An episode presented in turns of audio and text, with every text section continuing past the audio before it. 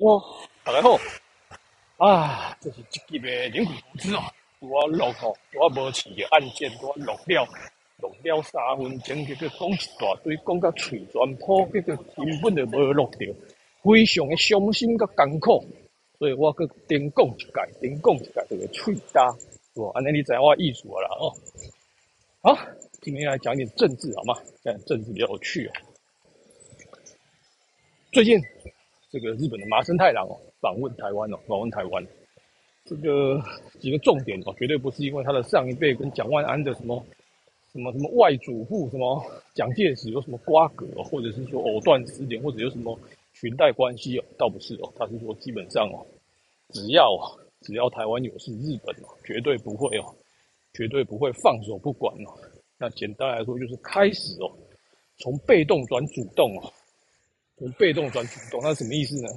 中国你要注意哦，现在开始大家不止禁止高科技产品哦，输中国，从最源头哦，产品机台哦，全部给你切断，让你想要生产，然后生产机体又没办法。短期内会不会有影响啊？还好，反正之前囤了很多库存嘛。中期之后呢，因为中国就是一个没有技术含量的国家，那他就是偷，那他有办法就去偷，偷得到那就继续做，偷不到也就没有源头、哦，那到最后怎么办？你把他惹毛了，看不让我活，我 key mobile 我就打你了。所以日本人说，那如果你敢打我的朋友，我的暧昧的好朋友，我的没有公开的女朋友，那我就打你，好不好？因为台湾就跟很多这种地下女朋友一样，明明事实上跟日本、跟美国、跟一大堆国家都有很好的关系，可是却不能崇尚谈恋爱。虽然说大家都知道有关系啊，那不过我想这个既然日本都公开这个说，这个如果你敢打台湾哦，我绝对好不好不会放过你，化被动为主动，所以这个。号称这一次2027哦，中国要攻打台湾，那也许时间会比大家想的再早。那如果时间表都预定好，那根本就不是战争了。战争是怎么样？说打就打，有规划的战争大家不会怕，有规划的战争大家不会怕。那非预期性的状况，我觉得大家才会担心。就像这2周美国被降评了。那我发现啊，最近在做个报告，我觉得非常有趣了。大家觉得，美国降民最近没什么事，对不对？没错。那为什么呢？其实在，10年前被降民的时候，其实美国经济状况也没有那么差哦，大家就说，现在整个美国的状况真的很糟糕，对或不对哦？那当然，这个看正方，就像辩论一样，正方他会有100个支持正方的理由，反方他会有1000个支持反方的理由。所以呢，简而言之哦，我们只看数据啊。现在美国的这个负债高不高？很高啊。那大家一直在讨论这个叫做很无聊的问题啊。比如说，大家说，台湾的负债创历史新高，对不对？对，永远在创历史新高。为什么？因为我们的资产负债表一打开哦，负债增加，资产要不要增加？一定要嘛。如果负债增加，资产不增加，就财务报表的状况来看，就是负债比增加。那负债比增加，为什么负债比会增加呢？因为它的获利并没有增加嘛，对不对？获利没有增加，我的保留盈余就是没有，反正是就是亏损，所以整个负债比会增加嘛。所以，为什么美国会越来越好？那资产负债表就越来越大。它虽然变胖了。它虽然它的脂肪变多了，但是它的 muscle 也变多了，所以大家要不要担心？大家要担心，但是担心的背后要用什么合理的数据跟逻辑来担心？好，那我们再回头看这个，现在美国内息支出占整个 GDP 的比重，其实大概才2% 一年哦。相较于1980的时候，它的利息占 GDP 的比重呢？大概4到5% 或者更多，所以大家很担心说，现在美国的财政恶化，对，真的蛮恶化。那就有一个最知名的巴菲特嘛，他最喜欢就是危机入市。那当然，他入的市绝对不是一个是黑市哦，他绝对是摸一个他看得到的石头。所以他最近在买短债，那买短债是干嘛？就压住第一个美国好，第二个美国利息有可能下降，也是有可能的。啊，讲到这就讲一下利率市场。其实最近的利率市场，大家看到美国2年期的国债的这个利率是一直没有办法冲破 5%， 但是美国的10年跟30年却缓缓的往上跳哦。这个就是所谓的 Bull Steepen 的 Bull Steepen， yeah。那为什么呢？现在就变成是尾端翘，就是之前哦是所谓的负利率哦，那现在哦反而是短的，大家会觉得短的下降很多，长的不动，或者长的下降 0.1%， 短的下降 1%。那现在看起来其实状况应该会是过去长的太低了，所以长的在慢慢往上跳，那短的会往下降。那这个时候要做什么？简单讲，就大家不能买太多长债啊，我就买适度的短债，跟加码一些短债。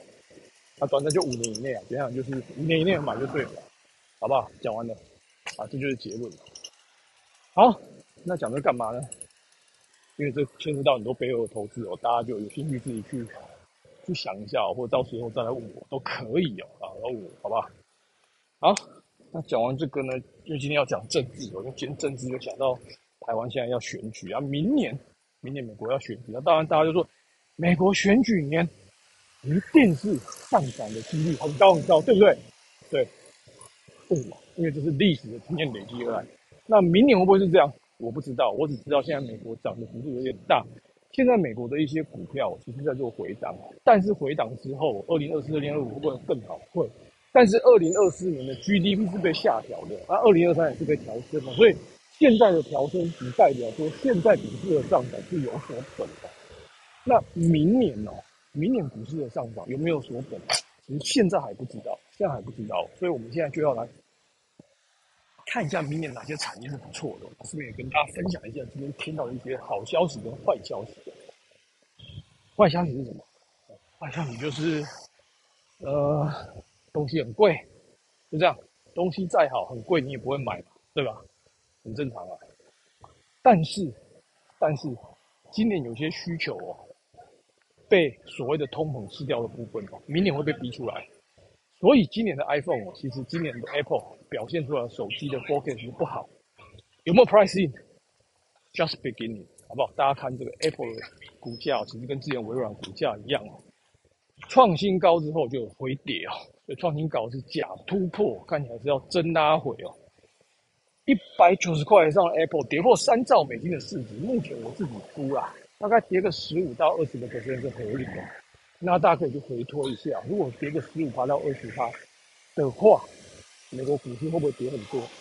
Probably yes, probably no。 为什么？因为现在所谓的美国7大市值的公司，我相信啊，今年接下来的时间应该股票会拉回2%到3%，但是其他的股票本益比并没有那么高的情况底下，很有可能股价只跌3到5或5到6，所以整个股市不会像大股票跌那么惨的，但是大部分的基金应该都是挫赛，这是我自己个人的预期的。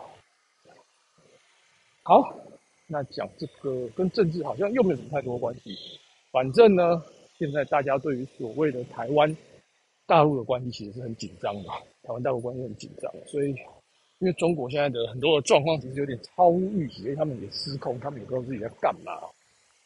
那讲到中国啊，好不好？继续来看空中国，好不好？看空中国就要有所本，绝对不是乱看空哦。2年前开始看空之后，我自己也提到啊，自己的股票趁前一波港股冲上去的时候，通通出清啊，有赔的认赔哦，没赔的一样出清了。为什么？因为大家可以看到港股这一波拉到2万点以上之后，现在又跌到2万点以下，有没有机会再拉到2万点以上？大家其实光是看整个走势就知道了，其实就是一路的往下在走，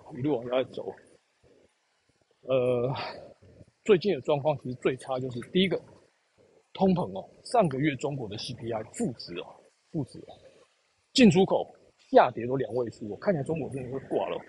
现在出口到美国最大的进口国已经不是中国了，出口到中国的最大进口国已经不是中国，所以中国现在的外销动能啊，大概就跟台湾差不多。那台湾还好一点，因为台湾还有直接出口到其他的地方，还可以补一下。中国是完全挫赛，所以中国的问题大不大？很大。那大家看一下，最近中国跟中国影响最大原物料，明年会不会有撑哦？现在看起来好像明年有撑。那我自己看起来是中性嘛，因为铁矿砂的价格最近跌破100块了，跌破100块了。这个其实，看起来有假反弹要冲之后，没有冲上去，我觉得接下来就是一波大拉回，而且根本连盘都没有盘就准备要垮下。所以呢，铁矿砂跌破100，警讯啊！大家要记得是警讯的。那当然这跟中国也有关系啊。你说其他地方是因此原物料股就不会涨，这个倒不尽然，但是要涨的几率是很低的。对不起，扯远了。那这个，反正中国看空嘛，好。最近中国最不好就只有一件事情，就是碧桂园。碧桂园大概已经跟动物园差不多了，这个股价大概就像唐圆圆一样，唐圆圆就是一个甜点了啊，反正这个鬼扯淡了。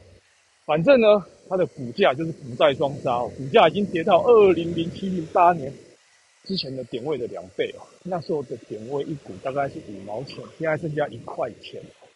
那当中从5毛钱涨到13块一股，在香港挂牌，后来现在就是大跌，好不好？大跌。那我也不知道该怎么说。之前买恒大挫赛，买万达也挫赛，然后一堆那种二线的就不要讲了。现在连碧桂园哦都挫赛，大家可以想一下哦，碧桂园挫赛是什么可怕的情境哦？因为碧桂园的法人的购买债券量其实。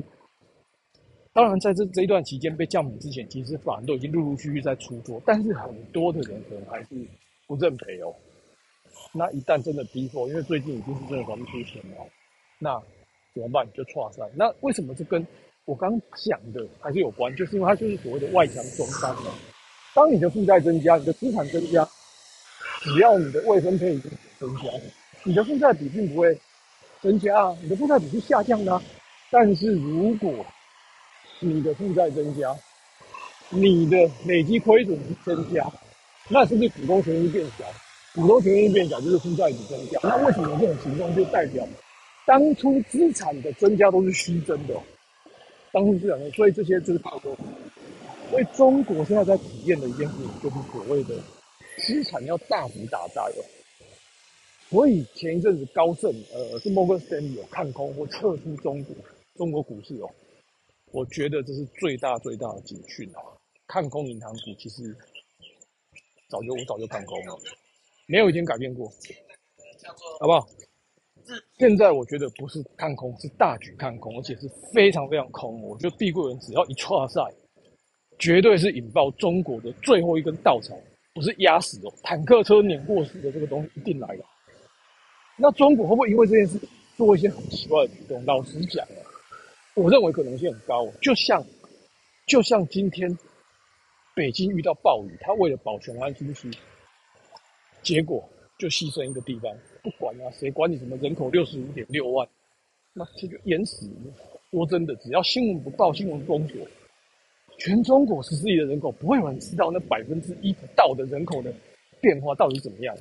所以，但是碧桂园不一样啊！碧桂园第一个在香港挂牌，第二个很多持有碧桂园债券都是一些法人，还有一些高资产的客人啊。这个下去，我必须说，这个威力非同小可。30天的 grace period 已经快要结束了，大家请注意了。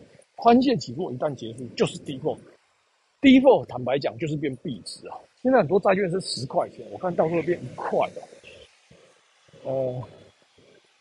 之前哦。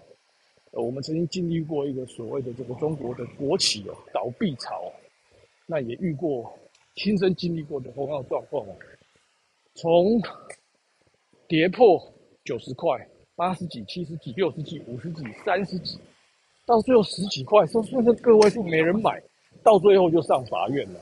上法院还是有人在交易啊，3、5块啊，然后呢就继续跨赛 ，OK。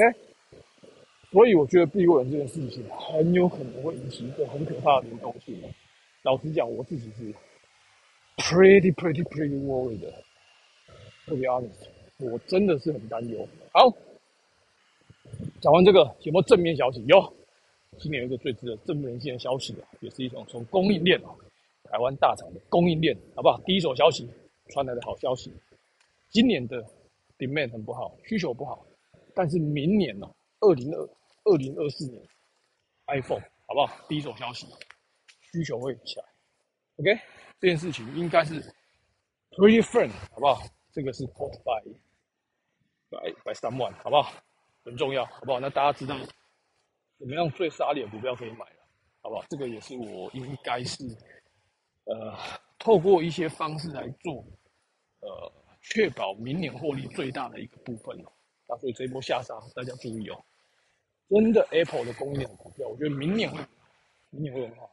好久不见这些硬体的出货量，我觉得明年会小高潮，好不好？小高潮。那讲 AI 哦，大家其实都觉得很贵，好贵啊，就是真的是比较我在做投资或业内哦，太贵哦。所以这些量都谁炒的？老实讲，我也不知道啊。但是就是有这么厉害的主力哦，就这样一路拉到哪里我也不知道哦。拉到落塞哦。那最后再讲几个这礼拜重要的新闻哦。第一个、哦，台积电就是德国厂确定要盖哦。这个我曾经提过，厂盖越多，其实对台积电的获利是越来越不好。它可能营收会持续的增加，但是那是3年后。但是在这3年当中，第一个要忍受大幅度的 CapEx， 当然它还没有摊到折旧。第二个是2-3年之后，这些 CapEx 的影响绝对是毛利的下滑。德国人跟美国人都不是吃素的，日本人可能还跟台湾人吃的差不多，还勉勉强强，但是美国人没在跟你吃素，美国2个厂下去最后有涨，所以到最后，我认为哦，大概7到10年后，台积电绝对是把这些厂分割卖掉，或者是海外挂牌，一定是这样做，不然对它的margin来讲，怎么可能长期会是毛利率维持在52%到53%？我认为几率很低啊，OK， 所以一定是挂牌卖掉，所以台积电以后会变成是一个EPS 稳定。没有什么大成长型的公司了，这个是我对台积电5年之后的看法。所以在这5年，股价会不会涨？我认为哦，涨的空间已经不太大了。那再加上又有巴菲特背书哦，不买台湾的龙头，因为什么？区域风险太高了嘛，好不好？这个会不会改？不会改。Until 中国爆炸，中国分裂，或者是中国打仗打输。好不好？不管哪一个啦，我觉得都是对台积电都不太好。那 AI 我觉得不看好，好不好？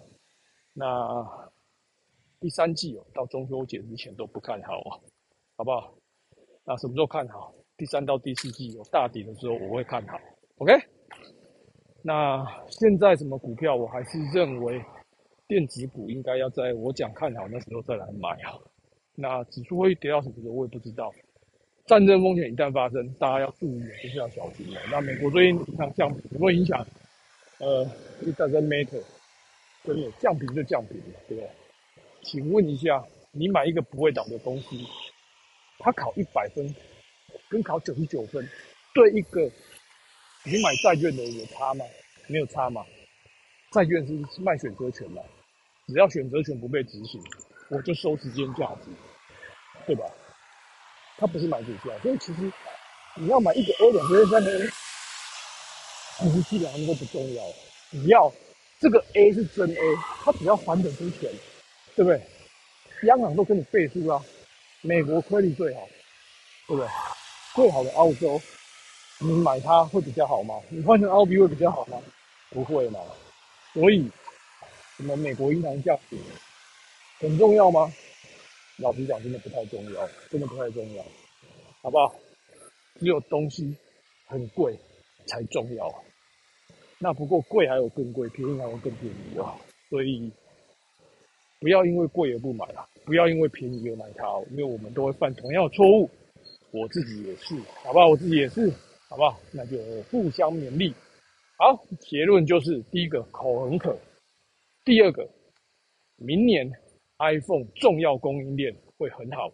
第3，碧桂园一倒，中国必垮，好不好？那这个就会有很多涟漪效应的产生，一定要注意哦。这个是我，那会不会引发区域的战争哦？的引爆点我不知道，这是我现在我也想要到的地方，好，拜拜。